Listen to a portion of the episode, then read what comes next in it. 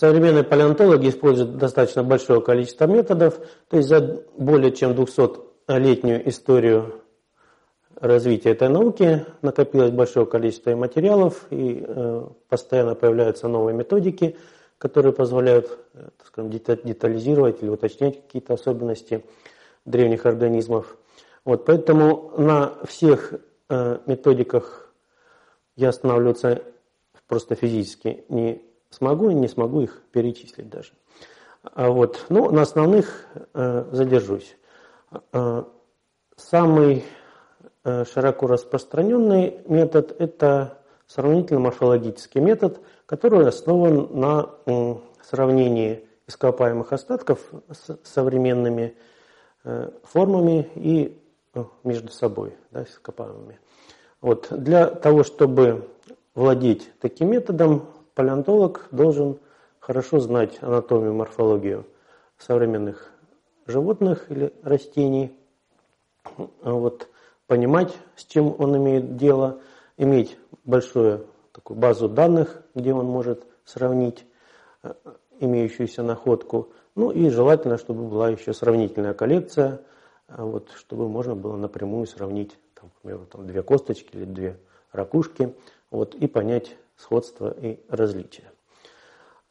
Э, в отличие от, к примеру, современных зоологов, э, палеонтолог, который изучает каких-то там позвоночных животных, например, он имеет гораздо меньше информацию о том, э, что это было за существо. Да? То есть, если, к примеру, у нас есть только там, условно там, зубы и кости, то у современного зоолога еще есть там уши и хвост. Да, и там, если и уши и хвост не помогают определить вид животного, соответственно, есть генетика, которая однозначно скажет, что это за животное. Ну, в частности, в палеонтологии генетика тоже сейчас активно применяется. Ну, в частности, на э, данный момент прямая генетическая э, так экспертиза может нам определить животных, живших ну, там где-то до 60 тысяч лет назад. Ну, в принципе, есть отдельный случай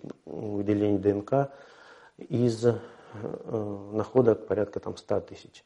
Но при этом существует такое понятие, как молекулярные часы, которое основано на том, что мутации в белках и в ДНК идет ну, с относительно постоянной скоростью. На основании, на основании вот таких вот подсчетов можно примерно понять, когда разошлись предки каких-то форм, ну, например, там, попугайчиков и крокодилов, например, или там каких-то двух видов ежиков.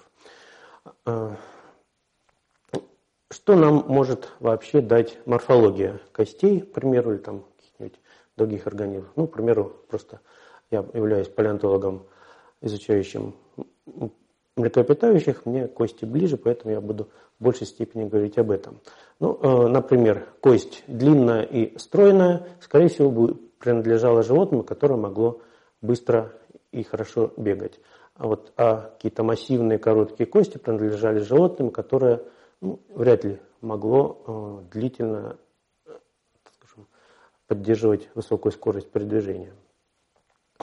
Э, на основании формы, к примеру, и мест прикрепления мышц к костям, можно реконструировать, как это животное ходило, как оно жевало, ну и прочее.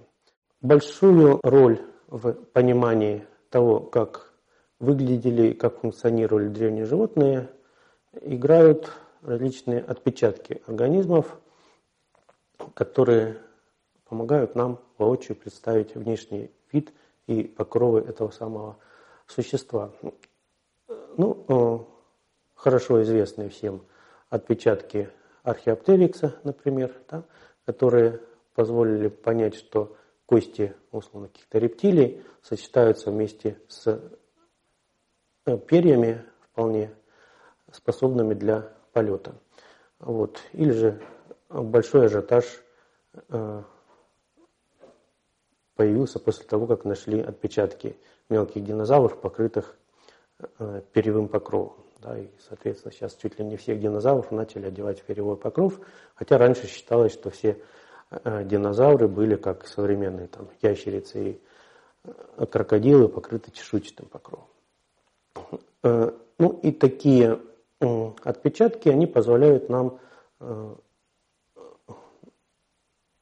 понимать скажем, положение в систематике таких загадочных форм, которые раньше относились к так называемым группам неясного систематического положения. Ну, а, один из известных в палеонтологии примеров – это когда а, стало понятно, что такое канадонты. Канадонты – это такие а, маленькие зубные элементы в виде зубчиков и расчесочек, которые находили в палеозойских, частично мезозойских отложениях, находили в большом количестве, и для того, чтобы использовать их там, в геологическом картировании, в биостратиграфии, в понимании возраста геологических слоев, была создана стройная система их систематики, вот, чем они отличались друг от друга. Вот, ну, долгое время существовало понятие такие, как канадонтоноситель, да, то есть некий мифические существа, которые имели вот такие зубчики. И только в 1982 году в Шотландии был найден отпечаток существа, у которого э, в районе ротовой полости были вот такие зубчики. И ученым сразу понятно стало, что это было хордовое животное, родственник ланцетников, вот, который вот с помощью вот таких вот зубчиков добывало себе пищу. Много информации дает, к примеру, отпечатки в янтарях. Да, то есть э,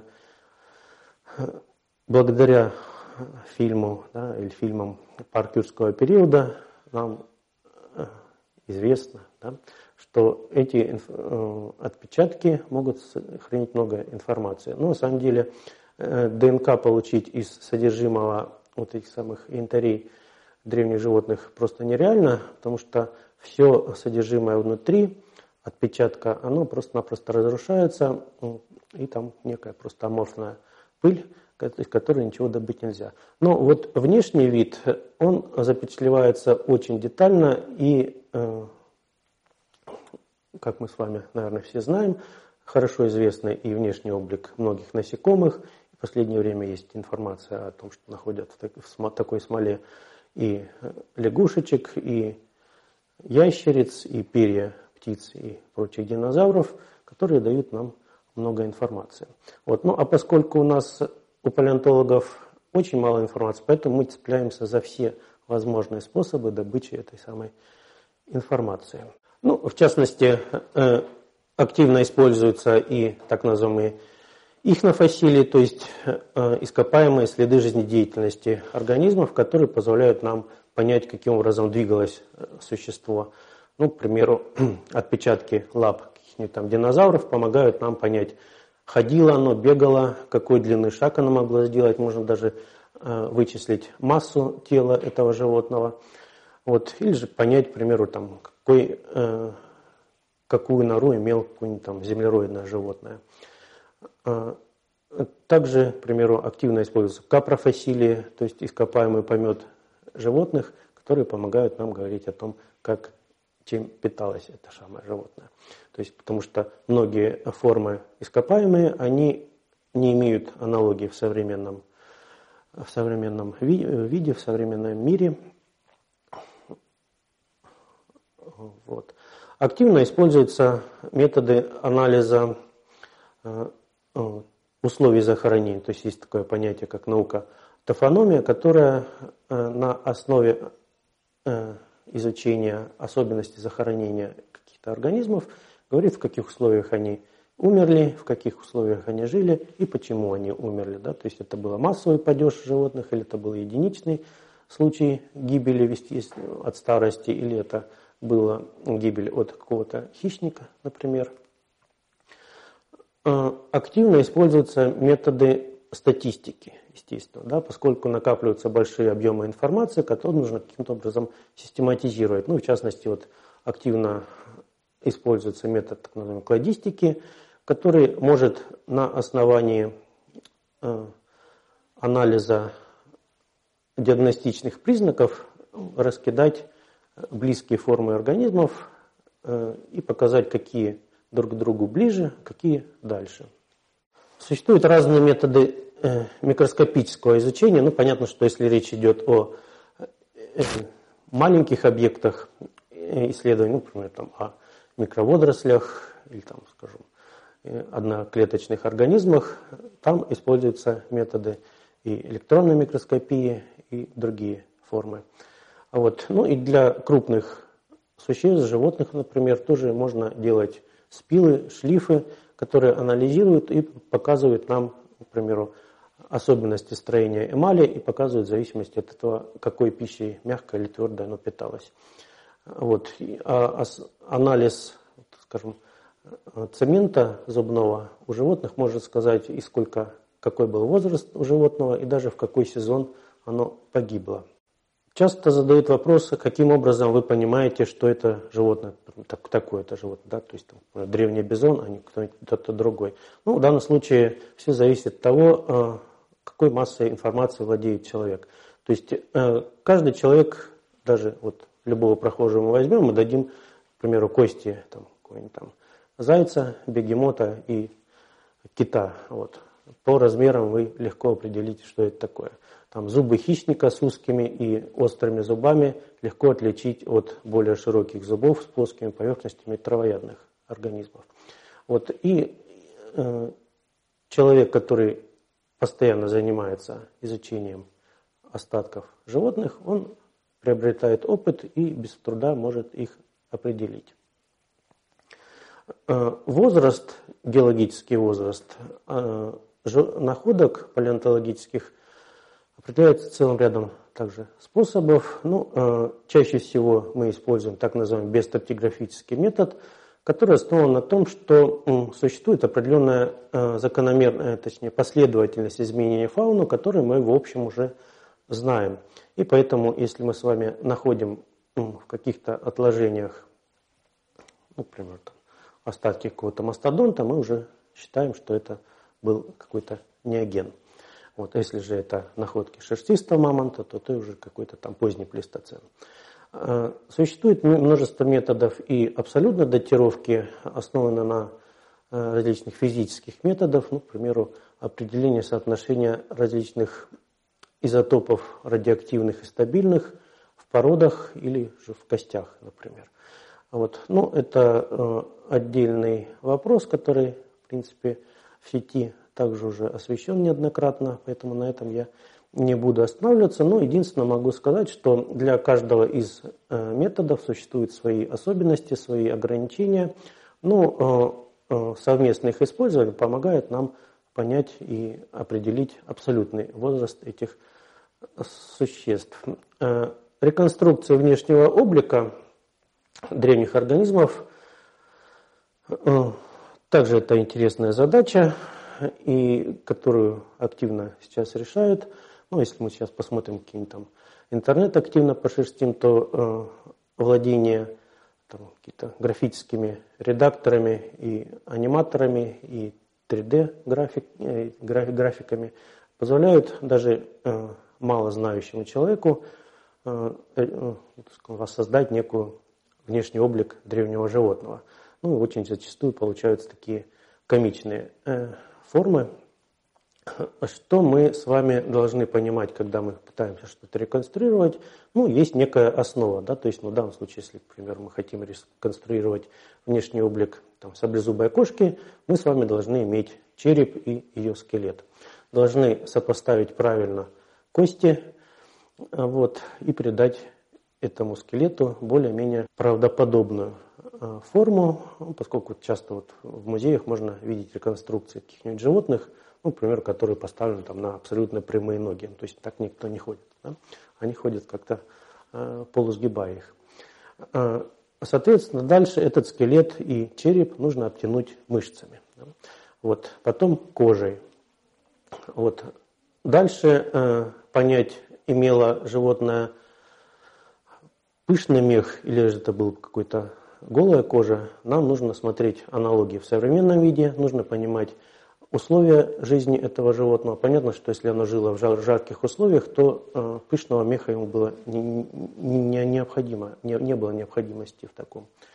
Если же речь шла о северных районах, там, где было холодно, ну, к примеру, там, соседи шерстистого мамонта, они все обладали достаточно хорошим шерстистым покровом. Окраска э, древнего существа тоже должна основываться на каких-то э, логичных выводах. Да? То есть, если мы опять же посмотрим на реконструкцию современных, современной реконструкции динозавров, мы видим, что там все что угодно рисуют и какой угодно цвет придают этим существам. Но на самом деле есть определенные закономерности, то есть если животное э, обладает некой покровительственной окраской, скорее всего, это будет что-то похожее.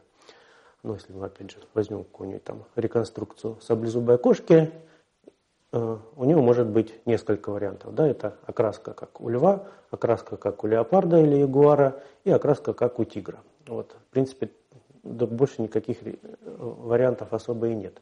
Вот, поэтому, когда мы понимаем, э, чем питалось, как охотилось это животное, то есть было, к примеру, был этот саблезубый кот загонщиком или же поджидал свою жертву, сидя в засаде.